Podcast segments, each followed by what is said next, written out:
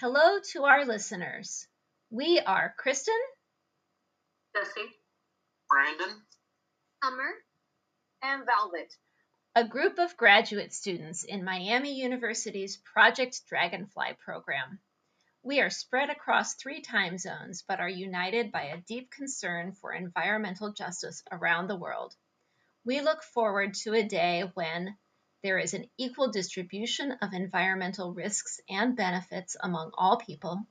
There is a true recognition of each person's environmental experiences, and all people have an equal voice in the political processes surrounding environmental policy.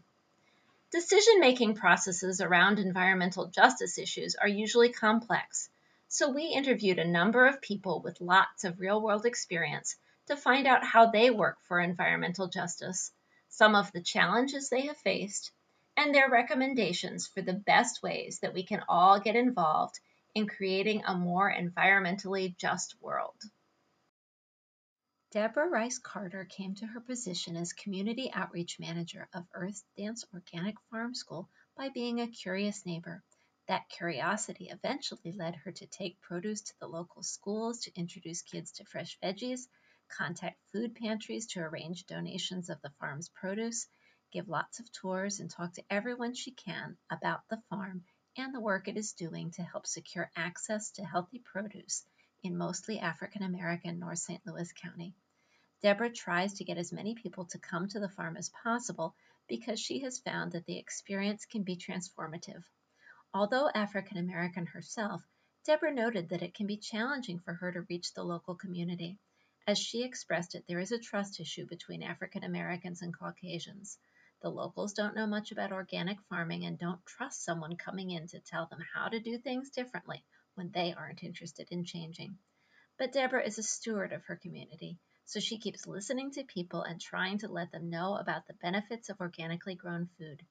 Deborah's advice to those wanting to become involved in environmental justice is to practice care for the environment at home, get educated, and get involved in environmental justice organizations. What I learned from her is to never give up. If you keep being curious, learning, and talking to people, you will end up making a difference. I spoke with Aviana Vess, an activist with the People's Lobby in Chicago. What struck me from our conversation was their emphasis on education and connection. If you want people to hear your message, it is important to make it relevant to them. Avi had a fantastic example where they had helped design a board game based on the federal energy system, where through the game the players had the chance to really understand and see how the energy market works. The game was set in such a way that the, the coal companies would always win, and over time the players started to realize this on their own. Avi believes that people do and would care about environmental justice issues if they knew about the issues and understood them. That's why one of the most important challenges to focus on is how to build those connections and pathways to people. If you want to get involved with environmental justice yourself, it is important to find an organization that is aligned with your own beliefs. Avi puts it best.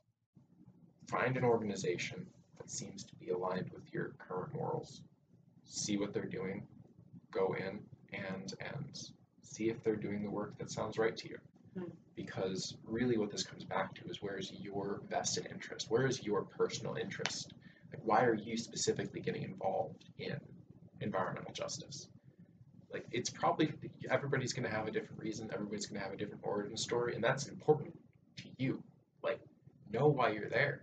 And I'm not saying don't go if you can't put it in a picture, but that's the first step that you're going to take once you're there. I got the opportunity to talk with Dr. Emmanuel Fundira, who's president of the Safari Operators Association of Zimbabwe. Through his research, he has found that community access to wildlife is essential not only for the future wildlife, but also for those who regularly interact with this wildlife. His work with Operators Professional Hunters Association of Southern Africa led him to a partnership with Safari Club International and the creation of initiatives to begin dialogue between many countries across sub Saharan Africa in regards to sustainable use and best conservation practices that involve local communities. Dr. Fundira pointed out to me that problems exist between wildlife and the local community members who deal with them on a daily basis, and is continually working on ways that local community voices can be heard. especially for those who may lack the resources but may be under, utterly dependent on the wildlife and landscape of the area for survival.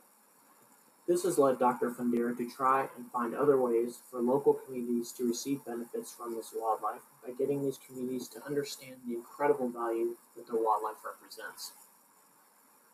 According to Dr. Fundira, conservation methods in southern Africa are trying to be very inclusive, and it's crucial that all community members have a voice, given the many different cultures that exist in southern Africa, so that all can feel that they have an equal share in benefiting from the wildlife.